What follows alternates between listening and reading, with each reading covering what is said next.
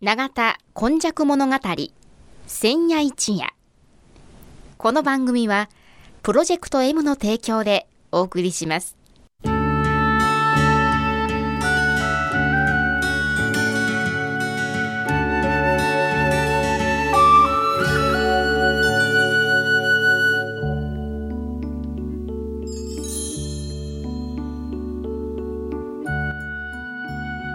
神戸は港があることで多様性のある町となりました。しかしその港というのは神戸港だけを指しているのではありません。山から海へと注ぎ込む川のある地域には素晴らしい砂間が広がり海の流れと川の流れに相まったこの永田地域一帯も神代の昔から自然の生んだ港がたくさん点在していました。そして港は海外からの素晴らしい知恵や文化をその往来する人々と共に受け入れる場となり豊かな暮らしを生み出していったのです。つまり自然が生み出した小さな港が瀬戸内海を望む永田地域にはあちこちにあり長い長い時代を超えた昔から大陸や朝鮮半島の人々との交流を紡いできたのです。そして海外のみならず奈良の都や京の都の人々が大陸へ朝鮮半島へと往来するその一休みの場として出船入り船の合間の休みどころとなっていた。というのがこの永田地域の古来からの多様性を育む素地であるとも言えます。この番組「永田今昔物語千夜一夜」これはこの地域を育んできたこれらの多様な人々の往来とそしてここが住みよいということで定住してきた人々の培ってきたさまざまを一人一人の視点で読み解き解析し永田の多様性これがこれからの時代の大きな力になるというこの地の歴史を掘り起こしながら未来予想図を皆様にお届けするという番組です。毎週土曜日の夜の7時15分からの15分間。1995年の阪神・淡路大震災から生まれたこの FMYY 日本で最初の災害復興ラジオ。外国人市民と地域住民とそしてその思いに呼応した日本中世界中みんなのメディア。FMYY からお届けします。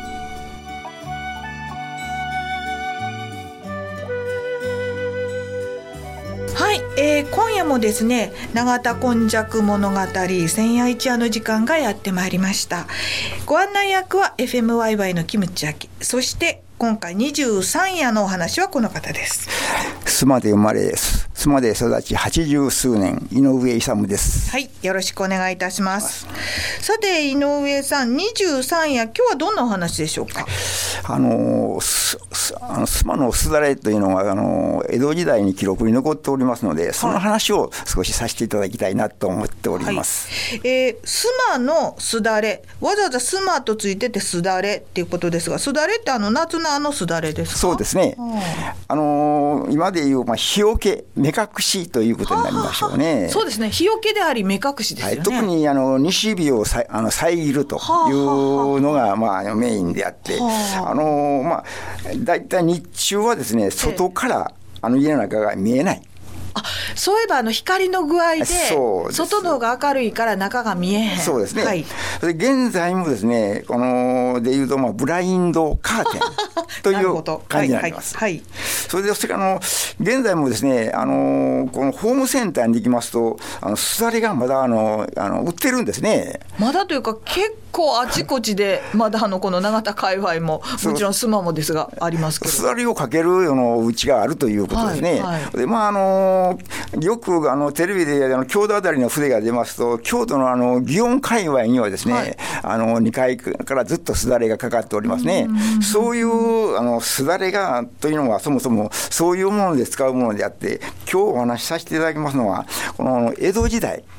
のすだれ。はいということになってます。江戸時代のとわざわざ言われましたけれど江戸より前にはすだれはないんですか？おそらくないのでこのそういう古文書からあの調べますとあのその妻のすだれというのがあの旅人とか大名行列の関係でちょっと目につきかけたんじゃないだろうかというふうに推測されますね。でかつ妻のってわざわざ京都のではないということですよね。はい、そうですね。この辺がその当時のどういうことなんでしょうか？はい、それがですねあのちょっとあの時代はですねぐっと遡りまして鎌倉時代あの源平合戦がありますね、寿永2年1184年頃、うん、あの千の谷のあの坂落としで有名なあの千の谷界隈はですね山からもう海に直接でその辺りは通行ができなかったわけですね。うん、そのその当時は最高街道はあの月見山というところからですね山陽道を通って明石の大倉谷にあのであ道があのつないとったそうですね、最高じゃああの、えーと、海岸沿いではなくて、ちょっと山の方そうですね、山へずっと。そしてあの安土桃屋時代、うん、1570年代ぐらいになりますと、この西国街道がですね石の谷を通れるようになりましたね。はあ、道が良くなったというそうですね。そして今までですね、あの関村であった西須磨村。がですね、あのー、人が通らなかったとこが人が通るようになりました。なるほど。はい、そしてあの旅人が通るようになったのはですね、その数軒のあの民家といいましょうか、もちろん寒村ですので、あのかやぶきのうちであのそういうじゅあの住居だった。というふうに推定されるんですけども、うん、そのうちですね大名行列も通るようになりましたね。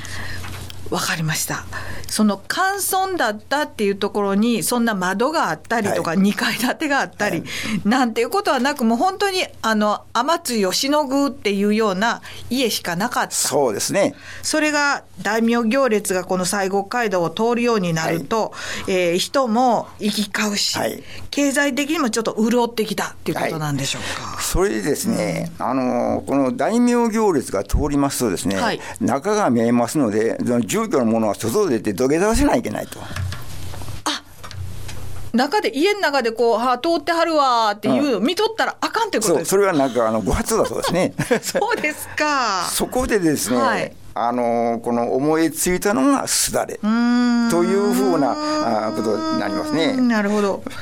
このあのすだれってなんでできてるんですこれがね、あのすだれがあの竹なんですね。はい。このまたその竹ですね、あのこのあの一般的にあの端く竹とかあのこのあの真竹という竹、直径がだいたい一寸五分ぐらいで4センチから5センチぐらいの直径のあのその竹をですね、はい、4つ4等分ぐらいに割りまして、それでですね、あのこのあの幅が3尺。90センチ。90センチ。長さが6尺。6尺。1メーター80センチぐらい。はい、でですね就労というあの植物がありまして、その就労の皮にから取った繊維をですね、うん、生状にありまして、うん、その縄であの一本ずつあの編んですだれを作っていたと。はあ。そしてそのその当時は当然あのかやぶきですので、ええ、そのかやぶきのその数軒の民家にですねずっとすだれがあのかかっていたそうなんですね。じゃあその江戸時代の古文書にはその様子などが書かれているということですか？それがずっとあのあのこう近代になりまして、うん、あのかやぶきのうちから要するに、まあ、あの瓦ぶきのうちに明明治ぐらいになりましたらあの住宅が変わりまして、はい、その変わってもですねなおかつそのすだれがですね、かかってるという古文書のあのその近いあのにはあの挿絵があるわけですね。はい、そしてその旅人がそのすだれというのは非常に珍しかったもので、うん、その妻のすだれというのがですね残った。というふうにあの言い伝えられております。じゃああの今みたいにどこでもここでもあのホームセンターで売られてて、はい、日本中どこでも買えるっていうものではなかった？もう独特な巣まであの編み出したものでしょうね。村人の知恵かも分かりませんね。いや、はい、そんなところからあってあのこうまあ単に古文書にすだれあああるわあるわっていうんではなくって、はい、やっぱり掘り下げてみるとそこには西国街道があり、はい、えー、大名行列があり、っていうような時代の流れの中でそしてまたあの家の中でぼんやりしてたら怒られるっていうか、まあ、首も飛ばされることもねそうですね。あるかもしれへんということで、でじゃあこのあの須磨界隈には竹とか、えー、そしてまたあの白とかそういったものが自生していたってそうですね、あのー、もちろん、この山、その当時はあの山あたりには樹木が非常に少なかったとらしいですけども、うん、やっぱり竹というものは身近にあの、まあ、あったんでしょうね。あそうですか、はい、シューロというのはもうご存知だと思うんですけど、うん、なんかあのヤシの木にちょっと似てますのでね、えそれの皮なんですね。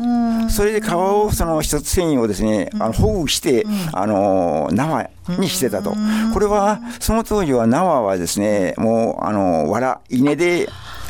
それは非常にあの、雨、風、あのには弱いので、就労は現在もやっぱり就労というのは使用されておりますけれども、うん、雨風そういう風に非常にあの強いのでですね、それでは乱したものですよね。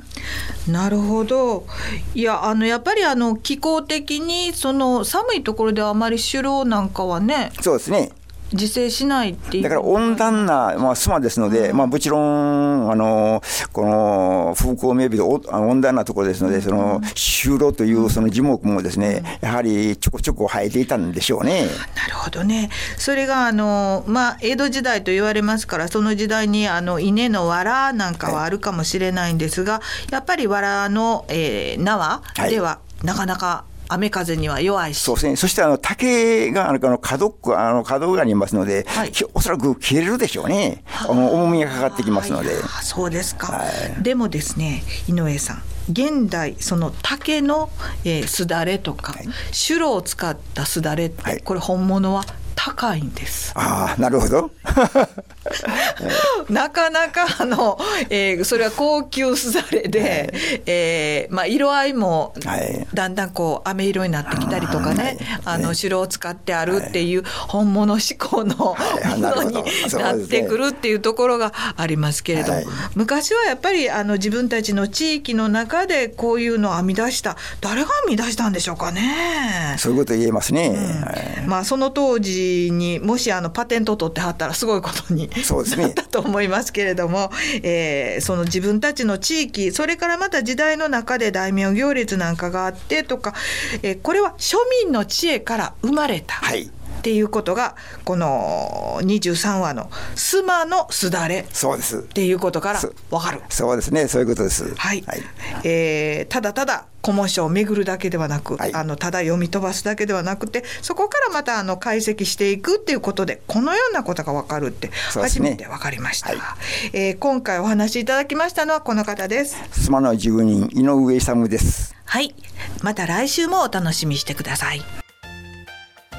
永田今昔物語千夜一夜。この番組はプロジェクト M の提供でお送りしました。神戸の街をテクテク歩く。土地が揺れ人が揺れ。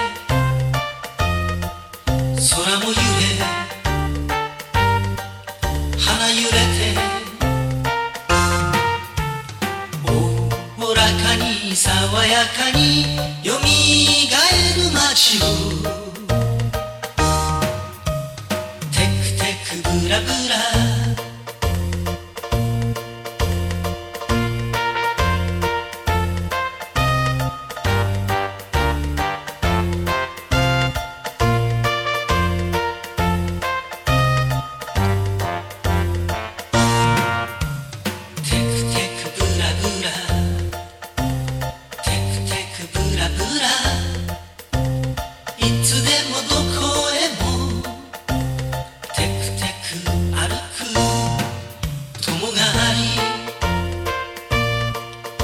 愛